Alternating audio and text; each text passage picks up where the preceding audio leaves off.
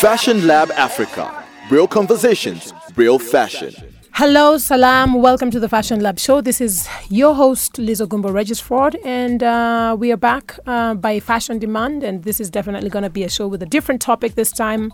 Uh, I just thought it might be great to sort of lighten up our mindsets a bit, um, you know, let our hair down a bit and focus on uh, a different topic, something that's a bit more less serious, but you know interesting. I think uh, we'll look at the and we'll touch on the historical angle of it. We'll touch on the religious angle of it, and we'll also touch on what it is and what it means um, when it comes to fashion. Um, we are going to be talking about beads, the history, culture, types of beads found within different regions in the continent. And uh, I think for me, one of the cool things is the whole creative industry is actually reliant on beads a lot. So you find brands and designers, some brands and designers who constantly use beads to embellish their products, whether it's fashion, whether it's art, or any type of merchandise, whichever type of merchandise you think about. Today, there's definitely also a new crop of beaters who are actually taking on the craft, which has been passed down to them through generations, and sort of have taken a turn on it or a twist on it or given it a new twist and modernized it. So you'll find their works also simultaneously keep their culture's traditions alive while also proving that artists can actually break free from the tribe's respective signatures and create pieces that are actually even more trendy. So um, I just want to touch base on a, her article. Um, on her article, Lidia D. Sciama, uh, she literally describes beads in their simplest form as a small perforated sphere, usually strung to create necklaces. Now, they can be made of, of metal, pottery, glass, precious or semi precious stones such as ivory, coral, turquoise, amber, rock crystal, or even glass. Now, the human desire for personal ornamentation or decoration is clearly evident from the frequent presence of beads in archaeological times. Now, you think about beads, you think about the earliest beads dating from the Paleolithic period, which were mainly seeds, nuts, grains, animal teeth, bones, and most especially seashells. You think about cowrie shells. Uh, for those of us who were brought up in beach countries where you know there's always cowrie shells and you use them for so many different um, sort of um, elements and, and, and things. You know, you use this in barter trade. These were used also in ceremonial exchanges and they contain precious information. I think it's a very, very interesting conversation. Now, there's a spirit we've also seen when we look at fashion, really. You look and see that there's in native fashion design a lot lately. Uh, there's definitely that whole element of fusing in these different bits and pieces when it comes to beading uh, and all of that. Now, you think about also the prominent ready to wear designers, artists such as Jamie Okuma, who are actually using beadwork on pieces that make a broader statement about their culture. Okuma's hand beaded Christian Louboutins, for example, have this underlying message about pop culture and appropriation. So, guys, there's so much to talk about um, around beads. I know it sounds like what are we going to touch on for sure. You also want to, we're going to touch a bit on the history as well. You know, you think about beads found in early Egyptian tombs and sort of thought to date from about 4000 BC. Um, you know, these beads appeared, glazed ceramic beads appeared in the Egypt's um, period and continue to be made um, in Roman times. You've got the Phoenicians, the Egyptians also making fancy beads. I don't know if you guys know what fancy beads are, but I'm going to share a lot of this, and I think we're also going to do. It's going to be. It's a very. Um, it's a very visual um, conversation too. So we're gonna try and bring it up from uh, your you know from your audio perspective, and then you obviously also have to go and see uh, what we are really talking about. For those who are actually using beads uh, in this industry, um, if you're looking to expand or if you're looking to sort of um, uh, adventure into other sort of form of beads, this is also a great show for you. Um, but I want to just take a pause there and um, introduce uh, our contributor and partner who's joining us on the show, Edgy Benson, with his echoes from New York. Thank you for joining us on this show, Edgy. Welcome. Hi, Liz. How are you doing? Fine, thank you. How are you? I am good. Uh, st- still in self quarantine, but good. Mm. oh, well. reality check, you know.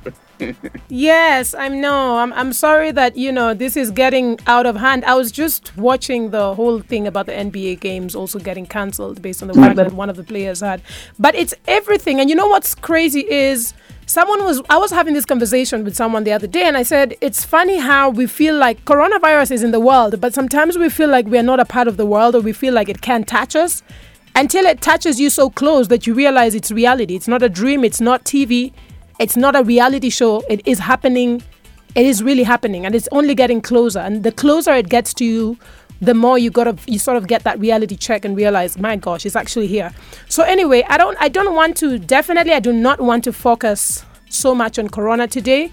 But for those of you who are really affected, um, you know, your businesses are affected highly by this, or your families, or you know, there's deaths and other things. There's so many things that are affected through this um, virus, and I think it should be considered a pandemic by now. I don't know why it's still not considered that. Anyway, guys, Edgy, who are you wearing? Who made your clothes? Let's be happy. Tell me you're wearing something great. Tell me.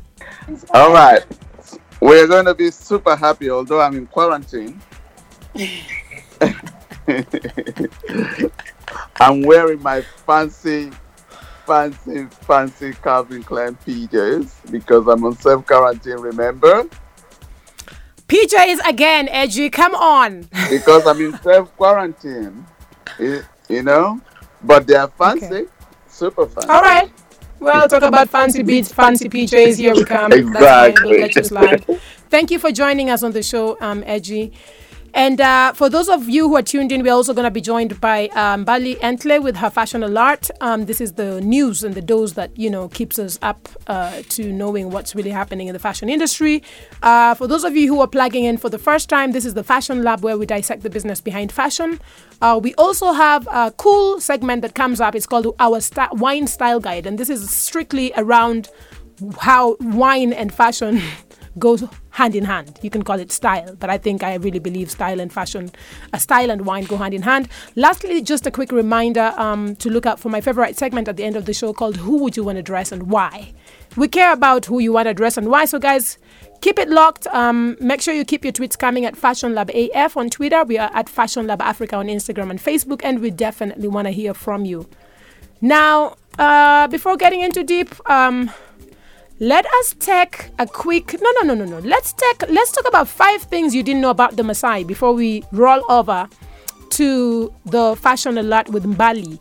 Uh, I just want to touch quickly on this, and I say Maasai because I mean, besides me being proudly Kenyan and knowing that these are one of the when you think about beadwork, um, you know, the Zulu come in mind, the Maasai, and a couple of other really uh, strong cultures who've really, you know, sort of um, grown and uh, acculturized to this. So now the first thing I want to talk about, just five key things. The beaded ornaments represent Maasai cultural values and traditions. So obviously you think about the practice it's specifically by women. If those of you who don't know, by the way, the women are the ones who bead.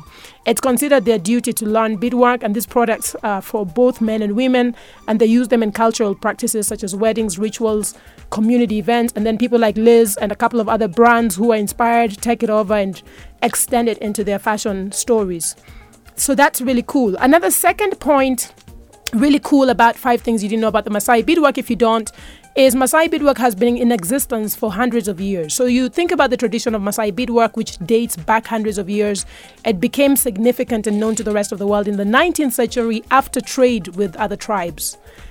Three things. Third thing that you might not have known, maybe you do. Beads were not the original material used. So initially, Maasai women used dried grass, sticks, clay, seeds, shells, and other materials to make these traditional elements, but over time they sort of began using attractive beads made out of plastic and glass, and they obtained it from other communities through trade.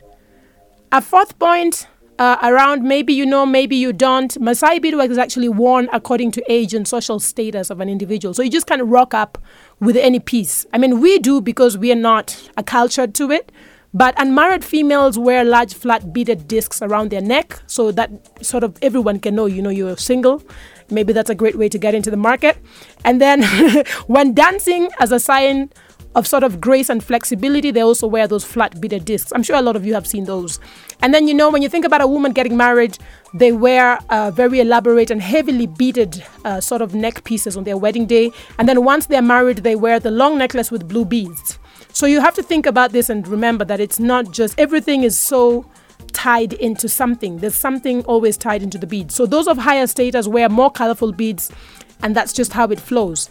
My last but not least point around something you may not have known about Maasai beadwork is different colors actually hold special meaning. So you've got different colors they use in the beadwork, and um, you think about red, red signifies blood. Uh, uh, bravery, unity. You think about white, which represents sort of health. It represents peace and purity. Blue is definitely the color of the sky. You know, it represents energy.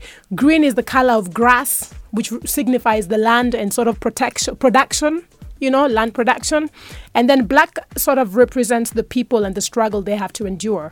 So yellow symbolizes the sun, fertility, growth. Orange represents warmth, generosity, and friendship. All those colors, for those who know about Masai beadwork, I'm sure you've seen them also. I'm hoping that this is a bit of a great time to shed some more light so that when you go to choose your pieces, you actually could also use this as an opportunity to sort of focus on the colors that drive you. But guys, we're going to be right back after this break. Uh, we are talking beads and everything about beads today on this show, and uh, we definitely want to hear from you. So, yeah, let's roll over to a music break. We'll be right back. Fashion Lab Africa. Real conversations, real fashion.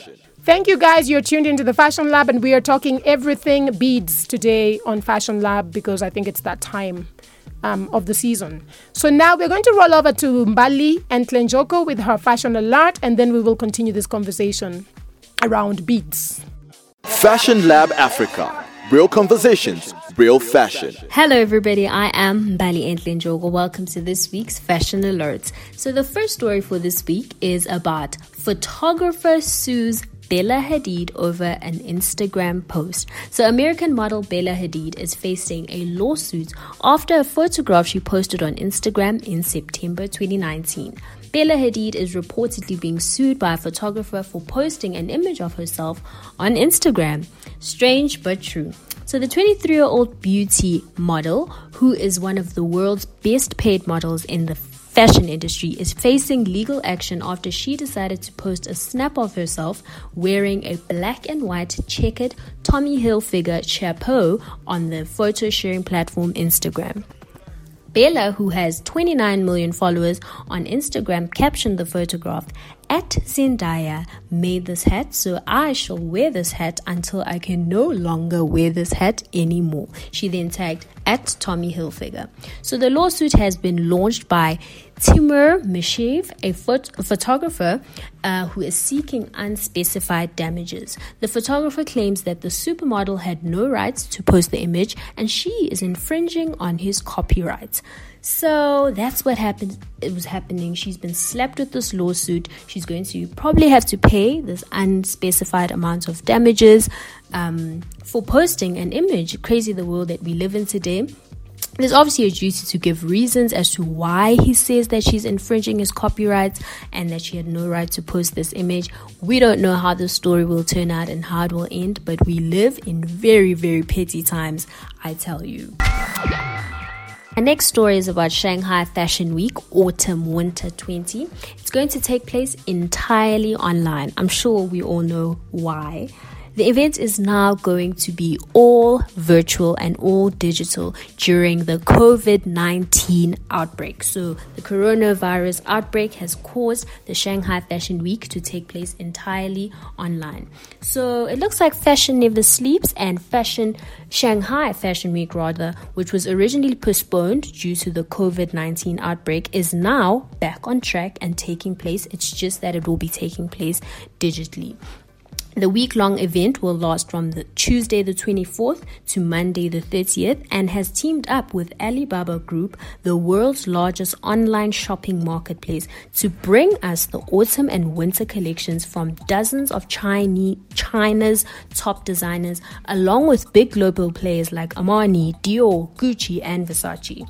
The seven day online event will be broadcast via Tmall's virtual shopping rooms, which will allow viewers not only to see see the brand's collection, but also this is really cool directly place orders. So all you have to do is just log on to shanghaifashionweek.com with a chinese phone number or email address and tune in and you may also just be able to place your orders online. So it's actually very good that um it's it's bad that the virus is obviously changing all these things and causing events to be postponed, to be cancelled. But it's also good that the fashion industry is making uh, making other ways, making uh, alternate plans, making sure that the show goes on, and people are actually now going to be able to order the items as and when they see them as the show is going on, which is really really cool. So, if you're a listener of ours and you're in China, don't despair. Just go onto shanghai.fashionweek.com uh, with your Chinese phone or email address, and voila! And the last story this week is First Mile targets polybag recycling with a London pilot. So, a recycling company, First Mile, has partnered with sustainable fashion innovation platform Fashion for Good to tackle plastic polybag waste in the fashion industry with a new London based pilot scheme. So, you know those plastic foam bags that are commonly used to pack, transport, and store items of clothing before they are displayed in store? Uh, these are the pl- plastic bags that they're actually going for and targeting. It is estimated that 180 billion, this is a big number, poly bags are produced each year while only less than 15% of bags are collected for recycling, according to Fashion for Good. So basically, the fashion polybags can be transformed into high quality clear film products again. So, why is nobody doing this? Why haven't we been doing it? But you know what? It's good that they are doing it. They're doing this pilot to see if it will work, if it will be sustainable, and you know, when you know better, you do better. So, that's exactly what they're doing. So, the polybag collection scheme pilot, it aims to identify and scale potential solutions to reduce the impact and use of plastic packaging in the industry, as well as test the ability to develop scalable recycling infrastructure in one key city. In this case of the pilot, that city is London. So, this pilot will take place for three months and will be supported by Fashion for Good partners, including Adidas, PVH Corp, and Stella McCartney.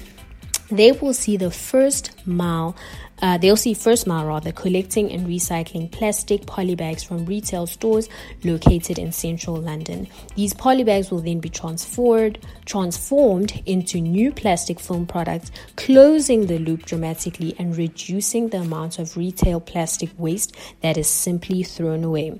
So, Bruce Bratley, who is the founder and CEO of First Mile, said that th- this is an area where recycling can make a massive difference. He also said that there's an incredible amount of plastic polybag packaging waste that is not currently being recycled and will often land up in a landfill.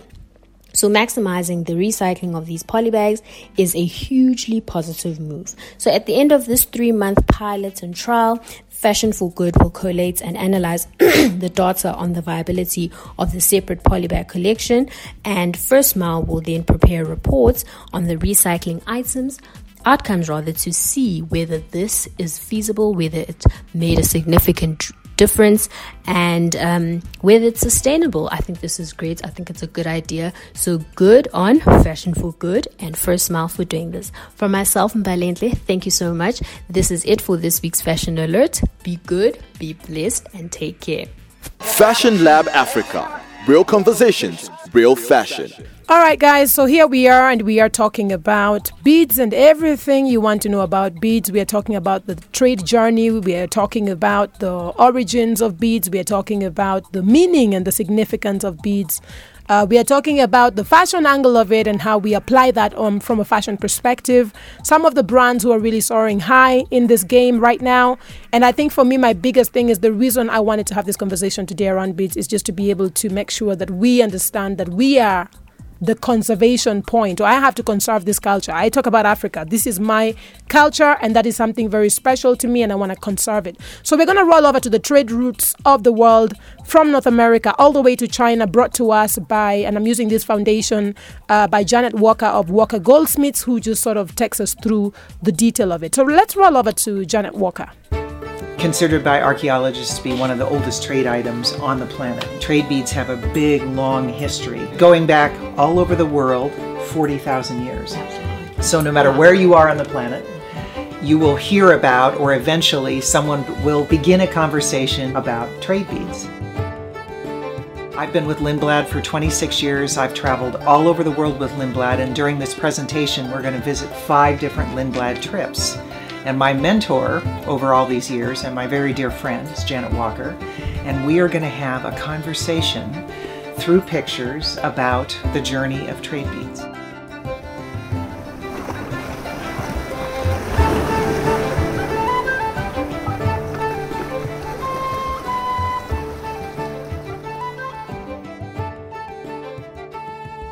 For me, trade beads started when I was about five years old, and I got to handle my first trade beads that belonged to my father's mother. She had a bag of glass necklaces. I'm sure they were all Bohemian glass. Mm-hmm. They were absolutely beautiful. They're all hand faceted. And we spent a lot of time playing with her and playing with these necklaces. And that was my first introduction. Part of understanding trade beads is understanding the trade routes of the world.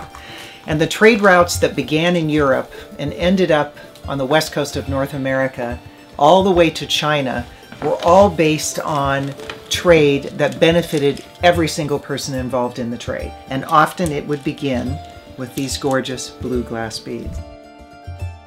What are the blue glass beads and why do they call them Russian blues? Because they weren't made by Russians. They were not made no, by they weren't but they were traded to the Russians. traded to the Russians. And they were made in Bohemia.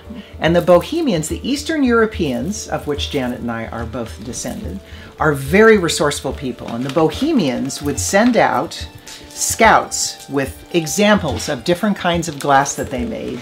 And one of the things that they found out was that the Russians were really interested in these beads, in the Russian blues. And so these wagon trains of glass went from Bohemia, from the Czech Republic, mm-hmm. up into Russia Through Siberia. through Siberia, traveled all over to the coast, and this is the origin of those beads, mm-hmm. which I think is amazing. Everything that traded in this area, all up and down the northwest coast, including these mm-hmm. beads, Yeah. was then done by native people in these gorgeous canoes.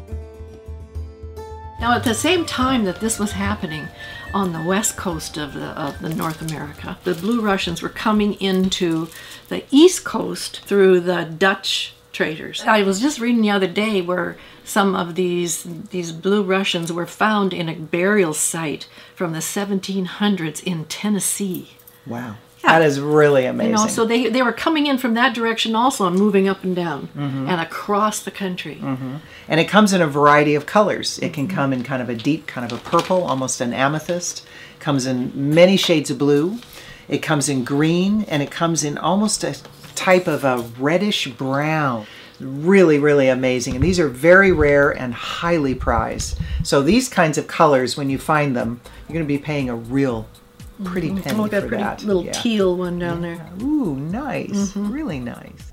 like you guys have heard from the conversation with Janet Walker uh, around blue Russian trade beads, which I also used to, in my head, I kept on saying, why do they call them blue Russian? And I just assumed it's actually because it's from the Russians. But no, those blue Russian trade beads, which is obviously the name given to the beautiful cobalt blue um, and hand faceted uh, tabular glass trade beads, these beads were originally traded by the Russians to the Alaska natives in exchange for sea otter pelts and anything else they needed. They're still very cool. They look beautiful. They're collected all over the world. And they're actually rare. It's hard to find. So if you're lucky, you might find a couple of these at an antique shop, maybe. But there's something really special about them. And also, just something else, they also range in size from approximately 10 millimeters down to 5 millimeters in length. Some are slim and some are a bit chunky, but the larger the size of the bead, the greater the value. But I really think this is really a great insight. Let's roll over to the conversation around carnelian beads, taking their roots from North India. Trade beads were coming in from all different directions into North America. From the Hudson Bay, we had beautiful white hearts coming down. From the East Coast, the time of Columbus, going all the way across the United States, what became the United. States Padre beads, in a variety of colors. So the trade routes were really, really important.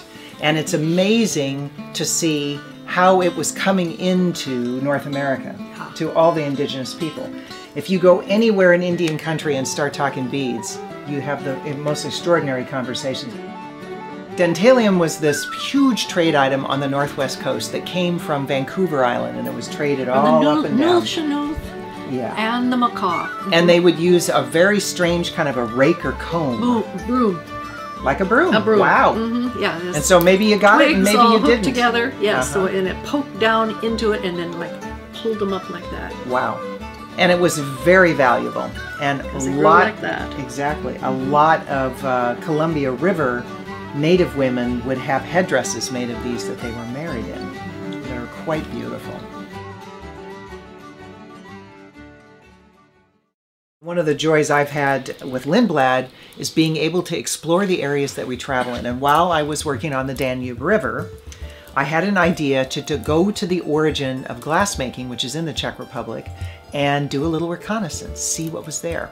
So I traveled to the town of Jablonec, which is the origin of Bohemian glass. We traveled all throughout the community and visited an old tiny furnace from the 1800s and learned about the glass, watched those big long tubes of glass going into the furnace, saw this man cutting up the sections, actually making the beads the way his family had been doing it for four or five hundred years. They're all made one at a time. Which is really amazing. Yeah. And if you look really closely at them, you can see that. They're all different. wound. Every single one It's is completely different, different. because of that technique of, a, Wow. of the glass put it on there on the rod and it wound and then cooled and then slipped off. See, these are mandrel wound eye beads. Oh, wow. You know, if you Very, very powerful, you know. Yeah. Very popular in Greece. Carnelian takes its origin, isn't it, from northern India? Yes, uh huh, Mohenjo-daro. You know, where is where they they find these agates, they dig them up, and uh, you know heat treat them. I've found cooking rocks in my yard that are this color because they, they they were in the sand. You know, they were used to heat the food with, and as the temperature changed, they started to turn this wonderful color. And yeah. I'll bet you it was found out by accident. Yeah, that's what I think. Too. Yeah, I think it was Uh-huh. found out by accident Yeah, around a like- cooking fire. yeah. It ended up being one of the biggest and oldest trade routes in all of the world, Mm-hmm. trading carnelian. They fed the exotic tastes of kings and queens all over. I mean, carnelian had supposedly all kinds of wonderful properties, and people wanted to have it. Mm-hmm. Lots of royalty wore carnelian. Well, you see some of the, you know, go into museums and see some of the old royalty crowns and mm-hmm. jewelry and, mm-hmm. you know, amulets and carnelian. Always amazing. carnelian. it's amazing. They're Yep. crude and they're gorgeous. They are, and the color is Yeah, just and look at astounding. that I know. that yeah, yeah, big- yeah. big That- one there. Yeah, I know. I love that. I totally, I totally agree with. I totally agree. Now, guys, I have to also say that obviously these beads have a huge range of yellowish, orangey, red, uh, light brownish, red and light brownish, orange with a waxy luster, some sort of semi-transparent to sort of opaque quality. So there's something so refreshing about this chameleon. And like I said, we're going to share the video so you guys can actually visualize this. You can see it. It's beautiful. Um, I also know for sure that um, the name is most likely the from the cornel cherry because a chameleon's brownish red to orange color is sort of linked to that. But guys, you have to also remember when we spoke about beads and their value and their significance, beads have so much val- value that goes beyond you know what you're actually looking at there. So you think about it, and you I don't know if you guys know, but the chameleon stone is actually known for uh, or it's sort of used for boosting fertility and stimulating sexuality. Did you guys even know that? When you guys go to, especially West Africa, I know that East Africa is not such a big thing, but you'll realize that women wear waist beads. And these waist beads are very specific beads. So don't ever think that you can just rock up and buy beads on the corner and tie them up and then you think that your waist beads are talking to you. But obviously, these people have their beads, they're very well positioned, they're specific beads, and they promote different um, you know, different things. So anyway, chameleon ob- obviously carnelian also treats lower back problems, arthritis, depression, regulates the kidney and ac- accelerates healing in bones and ligaments. You guys know that? And now we sound like the Fashion Lab series on the health show, but listen, it's not the health series, but listen, I'm just saying that the beads have so much value. Anyway, I want us to roll over to just a conversation around red beads quickly and just sort of pick their minds on what they're see what they're thinking and what they're saying about the red beads. So red red is an interesting color, and red in jewelry, red in silk or clothing, it's, considered a power color. And so any kind of jewelry that is red, think about rubies, is really important. And if you can have red, like the coral from the Mediterranean, that was a, a huge trade coming out of there. And the glassmakers wanted to come in on that. So look at this example right here. I mean, this is fantastic. And and what I love about these, yep, there's a lovely piece of coral, is you can see how much gold has been used in these two sets of beads. These are probably both of these, I think, quite old. They're very old. Gold, chloride brings out the red, so they're very valuable. I've had lots of bead collectors come to me over this red necklace. These are little big chunks of coral also. Wow, coral really beads. nice. Yeah, really old coral.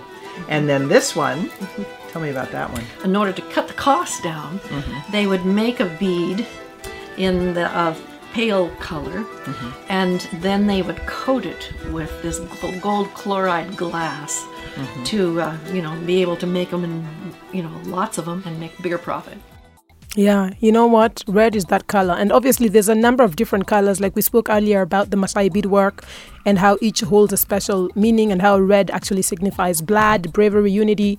Um, so we there's different elements and different detail around red and, you know, just red beads in itself. The Zulu people of South Africa developed a code for the size and colors of their beads. So you think about co- large and colorful beads symbolize wealth and social status. Blue beads are thought to enhance fertility, but red are actually reserved for ceremonies. You think about tribal festivals, funerals, circumcision, harvest dances, you know. So there's so many different reasons that you want to understand the beads um, and in just with more depth, I think. Anyway, let's roll over to amber beads because amber beads is a big thing too. One of my favorite Lindblad trips to do is in the Baltic. And because I'm Polish, needless to say, I've had amber in my life all my life. I was teethed on amber. Looking at that amber trade route that came out of uh, a peninsula between Russia and Poland called the Samland Peninsula and traveled all the way down, all through Europe, all the way into the Mediterranean to the Romans, to the Greeks, to the Egyptians, everyone held amber in really, really prized position. It's actually resin from inside of a tree that's anywhere from 25 to 90 million years of age. It is not fossilized, but it has plasticized. The molecules have slightly changed, making it very fragile, but also making it very workable. Used as a scent, used as jewelry, used as vessels, everything. Probably one of the older of all the trade routes, possibly as old or older than the Indian carnelian trade route. This kind of amber, which is from Africa, mm-hmm. and then seeing this, all these kinds of unusual pieces of amber, and this is all Baltic amber, And copal, which is a, a younger grade of amber. Mm-hmm. different set of trees. Mm-hmm. Really amazing. Guys, you know, you think about amber beads, and the one thing you can say is definitely it's a bead I see a lot um, in this continent as well. But what you have to do is realize that there's a lot of the way we speak about African print and the fact that, you know, there is counterfeited African print and then there's your original wax print. So for you to be able to understand which one's original or not, you have to really know. And we've spoken about how to tell what's counterfeited and what's original. Same thing with amber beads because uh, there is a lot of counterfeited amber beads as well in this continent today. But amber beads is a beautiful thing. I think let's just roll over and move on to the next type of beads. I want to hear about this Venetian fancy beads. Flame coming at it, and you just apply it, and it just sticks and melts, and you turn it, and it comes right on. Wow. Yeah, one at a time. One at a time. Yeah. One at a time. That is incredible. Yeah. Now it's the same principle with these, which are actually cornaline d'Aleppos, in Ah. that they are a lighter colored glass underneath with Uh-huh. a gold chloride over the top, and individually made on an iron rod, and then the white little stringers, there's spot attached. And then they would tumble them in sand, because some of them get pointy, you know, but that's how they're made. These little things are, are done the same way, but each one of them is decorated. So you can see little little patterns of, of you know swirls put on there. Almost like the feathers. Yeah, except with the feathers. And while the bead is red hot, another iron rod is pulled, dragged through it, so it creates this pattern that everybody says, "Oh, looks like a feather." The the Lewis and Clark beads right there. They are too beautiful. Oh my gosh, everything is so beautiful. These these beads were actually most likely produced by dripping hot glass into a wooden or iron rod covered with special non-stick paste and then later in 1470 Venetian artists who were sort of moved onto that Maroon, Murano island started to create hollow cylindrical glass. So these hollow cylindrical glass canes, which were actually cut and sort of refined by grinding or heating, creates what you see. And I'm saying, like I said, we're going to share this as well, so you can see it in its, you know, it's in its entirety and in, in its beauty. I want to hear what um, Janet has to say about chevron beans. Let me say that again. Let's roll over to what Janet has had to say about chevron beads. I think that's really cool. And then what about Vaseline beads? Now Vaselines are interesting. Now where's that name Vaseline come from? Well, they kind of look like the old Vaseline jars. Ah, you're yellow, right. Yellow yeah. glass, you know. Yeah. So they started calling any glass bead, which was actually a monochrome, Mm-hmm. a Venetian monochrome, which means only one color. Mm-hmm. A, a Vaseline bead, if it was bright. Yeah, and some of these are hand faceted, but uh, you know they they would press them in a mold to get the original shape, and then they would finish them by hand. Mm. Uh, on sanding discs, big sandstone discs. There you go. Chevron beads are like most of the when you think about the Venetian chevron beads, and you had um, our guy uh, Gabi Mohammed from Ghana also talking about chevron beads.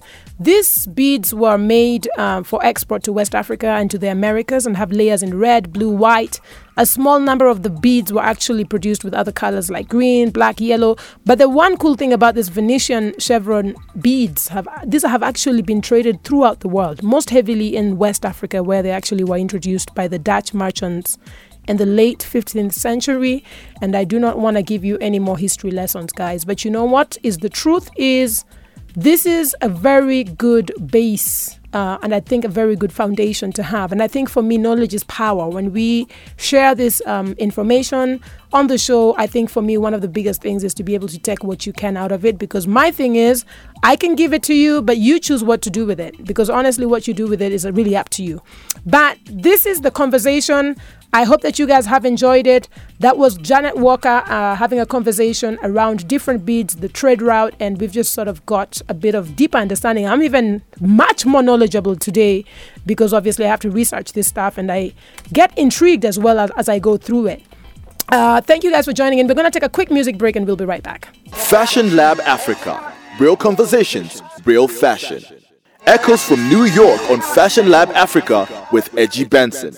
Hi, guys. This is uh, Liz right here. I'm holding it down on Fashion Lab, and we are talking everything about beads, the trade routes, the types of beads, uh, how they've traveled, and how they've, you know, also sort of revolutionized the way that we use beads, the way we appreciate them, the way we apply them in our lives. You know, the different, you know, different elements about beads. You know, we've got beads, and beads have meanings beyond just embellishments and stuff. So obviously, based on the time that we have, we're probably also going to touch on beads as a currency and identity.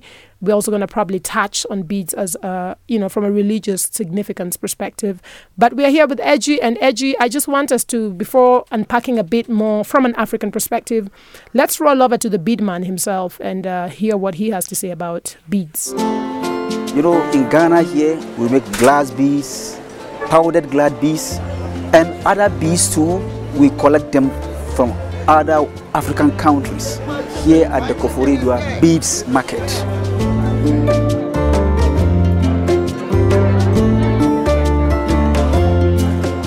As I'm standing here now, I do travel a lot. I, when I travel from Ghana here, I used to take Ghanaian beads to Togo. I exchange with, with Togo bees. I travel far to Benin, exchange with Benin bees, up to Nigeria. I sell them, then sell Nigerian bees back to Ghana. We've got Malians too, people from Mali who used to come down here in Ghana in Koforidua Beads Market to buy, to trade, and exchange beads. Sometimes we do barter trade.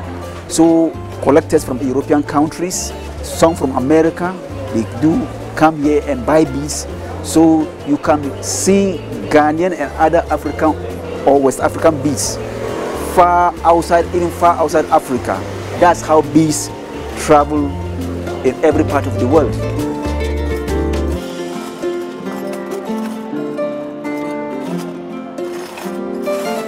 When I was young, that's my father's business. So I grew up after school, I just continue. And my father has been in this business for almost 80 to 90 years. He too, his father done that business, he continued and I came and continued that business. So my son, after school, he will also come and join so that we continue the beads business in here.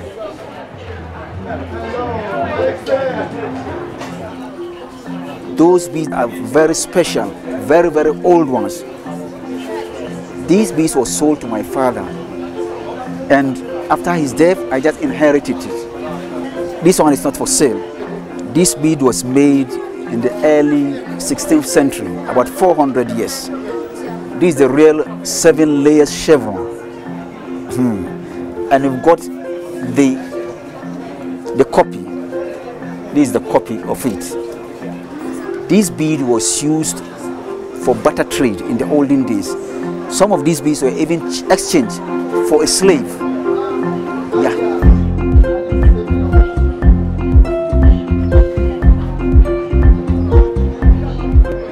Only a few of these beads can be found here. These beads are right from the Roman Empire. They were used for evil spirits. They wear it for protection against evil spirits. So maybe when you go around the whole of this market, this is the only one you can see. And this is the face bead. I've been searching for this bead for almost 20 years. It's a spiritual bead. And this one was found in northern Nigeria, in northern part of Nigeria. And it migrated from person man to man, this buys, this sells, and it came to me. Yeah.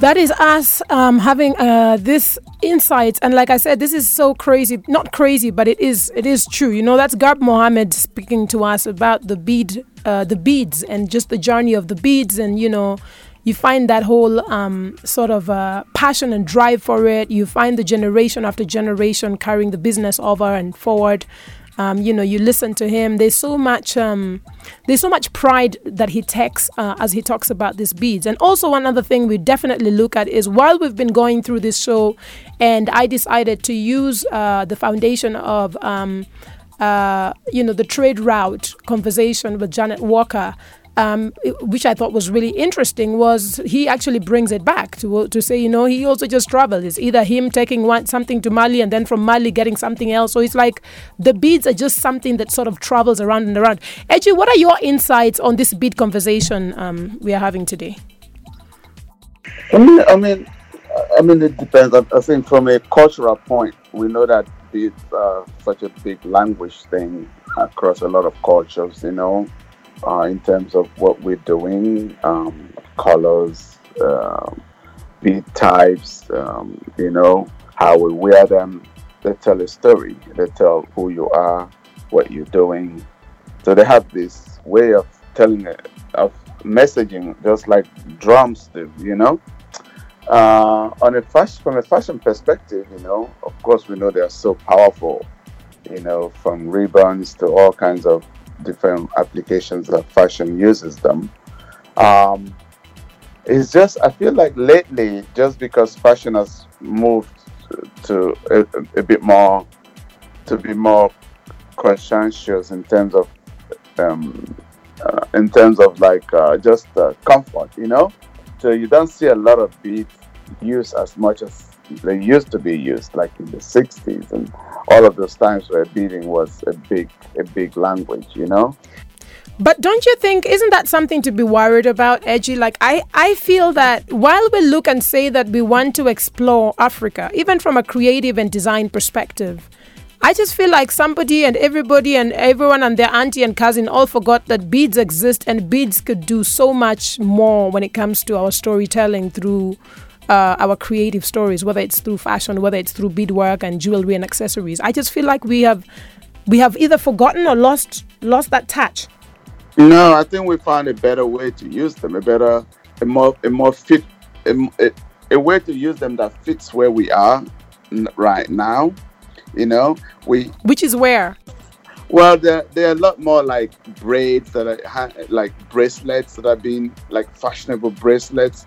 Um, a lot of stories being told with bracelets. There's like here there's a company that just tells these women's stories in bracelets and all of those are beads like they, they send you messages in the morning like you wear it and they pass them on from woman to woman you know so beads are finding a use like a real like a renewed use like a there's some renewed vigor in how uh, beads are being used today but it's just not direct fashion application in terms of on a piece of garment, not as much, but in terms of accessorizing um, emotions and stuff like that. Beats have become a very big way in how we accessorize our emotions and how we tell our emotional stories and, and in how we encourage ourselves to have a good day, those kinds of things. That's where beats have become a big, big, they've become almost ubiquitous in how we tell that story. You know, I find that I, yeah, I find, and I hear you, but I find that I actually miss the the detail of beading in clothing. Um, like 20 years ago, there was such a big story when it came to which piece is this? This is all hand beaded. And I think for me, that was one of my most fascinating um, offerings when it came st- when it came to beads because I know that we all know that you know accessory wise you're looking for something with beads on it you'll find it and you could don't you can close your eyes and open it and you've got a billion options in front of you but the detail of how to actually use beads um, as an applique when it came to your garments and your pieces as a fashion brand or as a fashion house I find that that was so intricate. It was so beautiful. It was so rare. And now you can barely find that. I probably need to, literally, if I don't do it, and I know that I've also got involved in that, but you know, the amount of time that it takes for one of my beaders to beat a, just a garment could be 30 days to beat it up all. But then what the client wants to pay for it is ridiculous they're actually questioning and complaining why it's so, it's so, expensive. So it feels like maybe that's just going to be what do you call it, collectors' items for, for, for you know archives or whatever it is. But I feel like I still miss the fact that I am not feeling enough of the brands, uh, not just in the continent but around the world. I feel like we've lost that beaded garment or that be- the beaded details in the garment, that beading in the garment. We've lost it and I miss it because it was so rare and so so refreshing and so unique. But also, I think we have to take in, in mind, we have to take into consideration today's women and how we rate um, just utility for a garment these days, you know? Um, and mm-hmm. that's the problem that's happening with couture, where like it has to be wearable. It has to be. We've changed the way we look at couture now. Now, yeah. couture is more like towards um, things that are more it's more like usable couture, you know, in a sense, things you can live in. Uh, our lives have changed so much, and you know, beads have a way of making something delicate, you know, appear delicate mm-hmm. or or inconvenient. And also, also very delicate. Yeah, it's almost inconveniencing when it comes to how you're going to dry clean it, what's going to happen, how many times you're going to wear it, where you can carry it to. Uh, the weight factor alone. I normally carry my beaded garment in my hand luggage, and then I have muscles by the time I arrive to my final destination. so I hear you, Edgy, on the whole.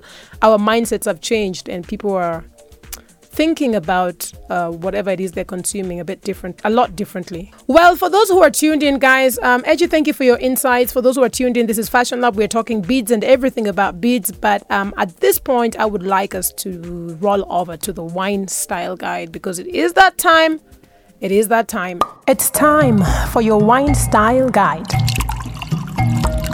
Brought to you by Liz Ogumba Wines. Edgy, I'm going to start with you because it's me, you, and uh, Mbali. What is your wine style guide today? And I have to say, before that, I just want to massage your back a bit. I'm very proud of you. You're doing very well. What's your wine style guide today? today, my wine style guide moved away from the wine itself to what you wear to a wine. I love it. I love it. Uh huh. Keep it coming. So today I am actually doing a dress for a, for a friend of mine who's going to a wine to a wine event. Mm-hmm. And what we did was drop the like it's a low V, it's a very low V neck dress, but we dropped the V, v from the back or the front. The front V, like we dropped it so low that you can almost see her belly button. So my my thought is this: this people like wine so much. Just take their eyes away from the wine a little bit. Stop drinking the wine. Look at the girl. oh my word, Edgy. Today you are really taking us to another different level. So you want to say to the people enough of the wine, change your focus. Exact. You got me. You said it just the way I would love to. Thank you. Wow. Wow. You know, um, thank you, Edgy. It's a good one. Th- that's a nice one. I don't even know what to say, but I'm like, guys, today Edgy is being very creative, so we've got to clap for him. I want to hear what Mbali has to say. Mbali, what's your wine style guide today? Okay, my wine style guide for this week is how to chill wine in less than five minutes. Basically, you can actually chill a warm bottle of wine in less than five minutes. You're not going to put it in the freezer and pray for the best, and you're definitely not going to just put it in a bucket full of ice because we know that that takes time. So there's just four easy steps. Yes, yes, I'm doing my research with these things. I'm learning, I'm learning as much as I can. So step one is you fill a bucket with one third full with ice and then you lay the bottle of wine on top of the ice. You place the bucket under a cold running tap until the ice cubes loosen enough for the bottle to drop straight to the bottom of the bucket. And then you add one tablespoon of salt to lower the melting point of the water. What happens when you do this is that the cubes will melt quicker, which is actually a good thing, and then the bucket will become very, very cold very, very quickly. And just like that, your warm bottle of wine is chilled in five minutes. That's my wine style guide. oh wow, fantastic. That's good. Very good. I'm also very proud of you, Mbali. Keep do keep keep keep it coming. Today my wine style guide is around uh, just being able to understand guys that as much as wine is our fancy little thing and you know like I, when i grew up i always said you know my mom serves us wine and people were like do you guys drink alcohol? When you'd have conversations in school with the with the kids we'd be like no we don't drink alcohol but we drink wine and everyone would be laughing at us and i'm like what are they laughing at? But anyway the truth of the matter is Wine is alcohol. So please let's not get that confused. And on that note, the reason I'm saying this is when you go into a wine tasting or when you go into a wine event or a wine soiree, make sure that you lace your stomach with something. Make sure. Because really, the last thing you want to do is have alcohol on an empty stomach. And I'm not your mama, but I'm just saying, you know.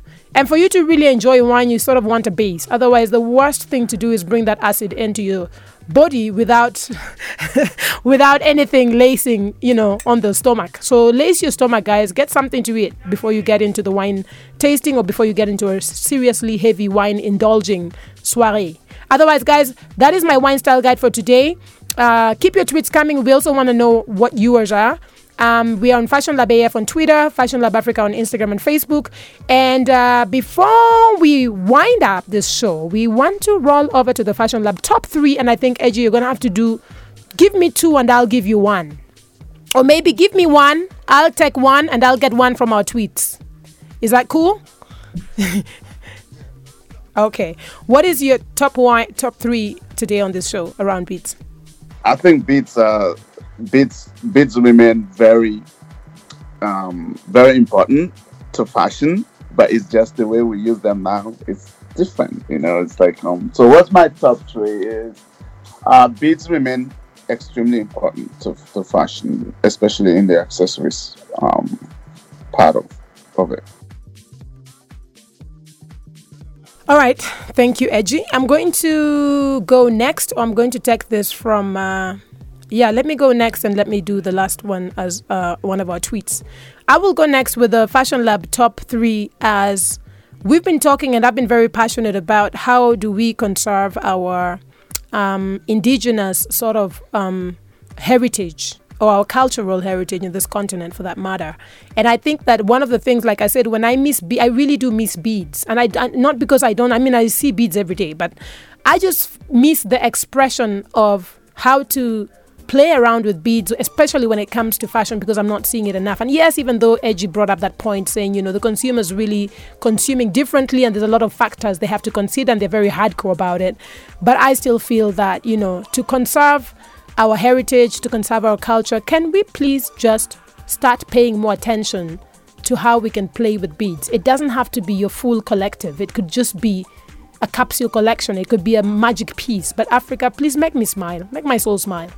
That's my two cents on uh, Fashion Lab. That's my second, so my top three on our Fashion Lab top three today.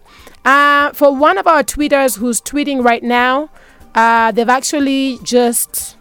I'm lying. I'm gonna do the Fashion Lab top three, the third one later. Okay. Okay. All right. I'm just gonna throw it in there. Oh wow! Anyway, guys, we are coming to that end of the show, and uh, we've been talking about beads. For those of you who use beads on a daily basis, uh, maybe based on your type of business, if you're in the beadwork or jewelry business, I'm sure you really understand this. If you're in the buying and selling, which is also a big thing, bead trading is a big, big thing, and it's big money as well. If you're in that industry as well, I'm hoping that this has be able, been able to sort of shed some light to you. Maybe there's something you didn't know about beads, or maybe there's beads you have not explored, and this is your opportunity to explore them. And then for those of you who are just sitting and listening to Fashion Lab and wondering why we're not talking about the coronavirus, is because the beads is what we are talking about today, guys. And I hope that whichever way we've been able to add some value to you. Uh, we are now rolling over to the wine style, to the who would you want to dress and why, which is our last segment today. Uh, thank you for tuning in once again. Who would you want to dress? Edgy, I start with you. Who would you want to dress and why before we wrap up? Unfortunately, today I'm dressing you in this. In, Edgy. in- I Okay. know, I know you're not in, I know you're not in the in in the um, in the um, epicenter of this stuff, but just imagine Mm-hmm. this really cool, fashionable hazmat suit. Though you saw what Naomi Campbell did. That's what I'm. Mm-hmm. Thinking. That's what I'm thinking. But I'm thinking of you. Eh, thank, you, Baba. You know, since you haven't thought about me or tried to dress me for a long time, I'll take it. I receive it. Thank you very much. I receive it.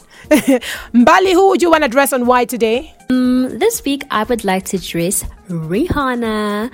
Um, okay, I'm not dressing her just because I pray that she releases an album.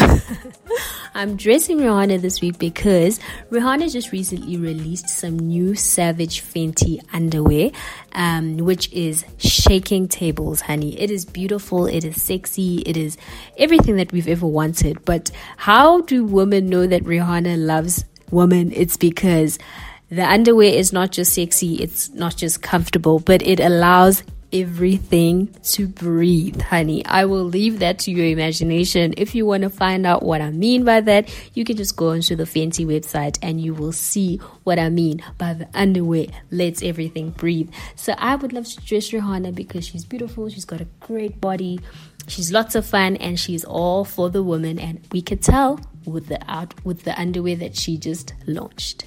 Okay, fantastic.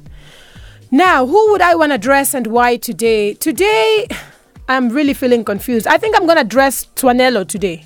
That's who I want to dress. Tuanello is one of the technical producers right here, and he's sitting here. And normally we have Stay, but because Stay is not here, I'm looking at Tuanello and I'm like, the first day today, I have not seen him in a baseball cap, so I'm gonna clap. I'm clapping. I'm clapping because I'm like, something's happening. There's a definitely a something is happening here. And he looks a bit smarter today. He's wearing a sweater. You know, like the you know the sweaters like what you like, edgy. Like I see you a lot in these cardigans. He's wearing an open, you know, sort of button down cardigan, which is so I think that's really cool. So I'm really proud of you, Tuanello. I want to dress you and make you look more less street and more Lee's or more Lee's friendly. That's what I want to address today.